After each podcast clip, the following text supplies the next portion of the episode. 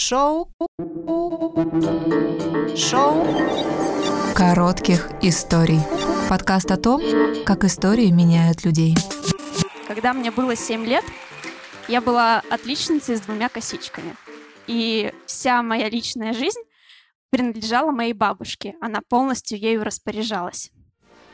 Майя, общайся только с хорошими ребятами. Майя, твой портфель должен быть собран с вечера. И, наконец, Майя, у девочки должны быть длинные волосы. Ну, я тогда бабушке верила, и, если честно, была прекрасным исполнителем и чувствовала себя просто замечательно. Если бы мою маму вы сейчас спросили, она бы сказала, Майя, вот именно тогда ты была просто чудо, а не ребенок. Я еще была тем ребенком, которого водили на 18 кружков. Серьезно, у меня было в расписании просто весь перечень кружков из э, центра досуга, который был рядом с домом. И мне тогда казалось, что у меня вообще все получается. Я была счастлива. Однажды я пришла на кружок по гитаре, и мне там, а, значит, показали, что вообще такое из себя представляет игра на гитаре. И мне задают вопрос, а мне, значит, лет 7 или 8, мне задают вопрос, Майя, ну скажи, что же ты хочешь научиться играть? И я ответила, по-моему, самый очевидный ответ. Я хочу играть глюкозу, невеста.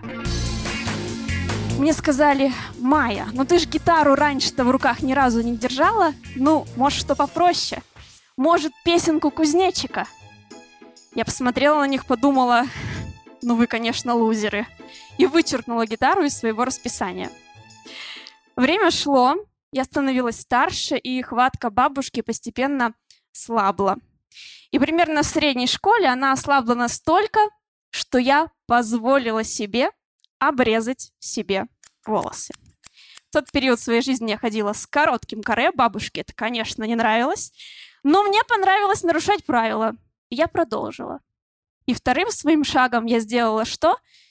Я начала общаться с плохими ребятами – а в частности, я, отличница, начала общаться с вот чисто троечниками я поняла, что они рассказывают более интересные истории, чем отличники.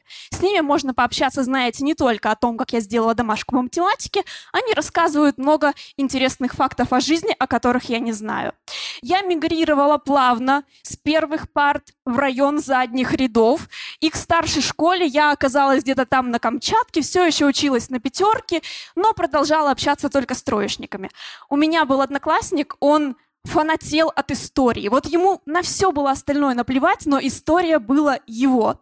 И я помню, значит, идет биология, мы с ним сидим, он мне рассказывает что-то про распад Чехословакии. Он говорил шепотом. Он сыпал какими-то фразами, какими-то событиями. Мне было ничего не понятно, но очень интересно. Кстати, не спрашивайте меня о распаде Чехословакии, я ничего об этом не знаю. В общем, на уроках я общалась с ним обо всем, что не касается уроков, потому что перемены у меня были заняты другим. На переменах я бегала целоваться с парнем из параллели. Звенит звонок. Мне на Nokia приходит смс с приглашением идти целоваться. Я выбегаю из класса. Мы шли примерно метров на 50 друг от друга, чтобы нас никто не запалил. Я думала, я сгорю со стыда, если пойму, что кто-то знает о том, что мы это делаем. Как оказалось, об этом, конечно же, знали все. Вот так проходила моя жизнь в старшей школе. Я продолжала нарушать правила, и, если честно, примерно так жила еще и в университете. А потом наступила взрослая жизнь, и оказалось, что в ней правила чужие не подходят, но и нарушать чужие правила тоже не камильфо приходится принимать решение, с кем работать, а с кем не работать, а, какую оплату брать за свои услуги, а, в конце концов, чем заняться этим вечером.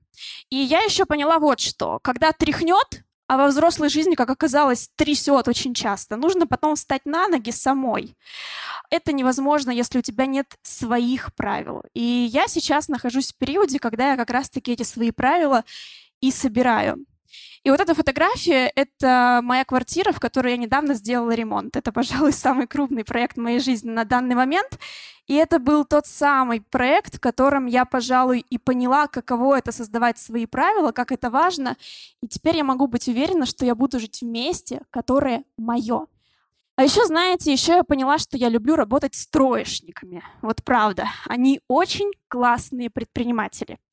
Я говорю не о тех троечниках, которые считают, что не нужно ничем заниматься, потому что мы все умрем, смысл что-то делать. Я работаю с другими, я работаю с теми, которые после школы открывают какой-нибудь свой простенький бизнес, типа ларька с шаурмой, неважно. К 30 они развили и продали пару компаний, к 40 они крупные технологические предприниматели. И у нас с ними получаются коллаборации. Меня как отличницы, которая структурирует их идеи, и их, которые этими идеями сыплют, им вот лишь бы пообщаться, рассказать и продвигать свой бизнес. И я помогаю им оформлять мысли в инвестиционные презентации и привлекать деньги в проекты. Но знаете, еще я поняла, что бабушка в чем-то была права. Есть ее правила, которые точно работают. Например, те 18 кружков. Благодаря им я, я понимаю, что в жизни есть много всего интересного. Я умею учиться, и за что бы я ни взялась, но вообще-то многое у меня получается.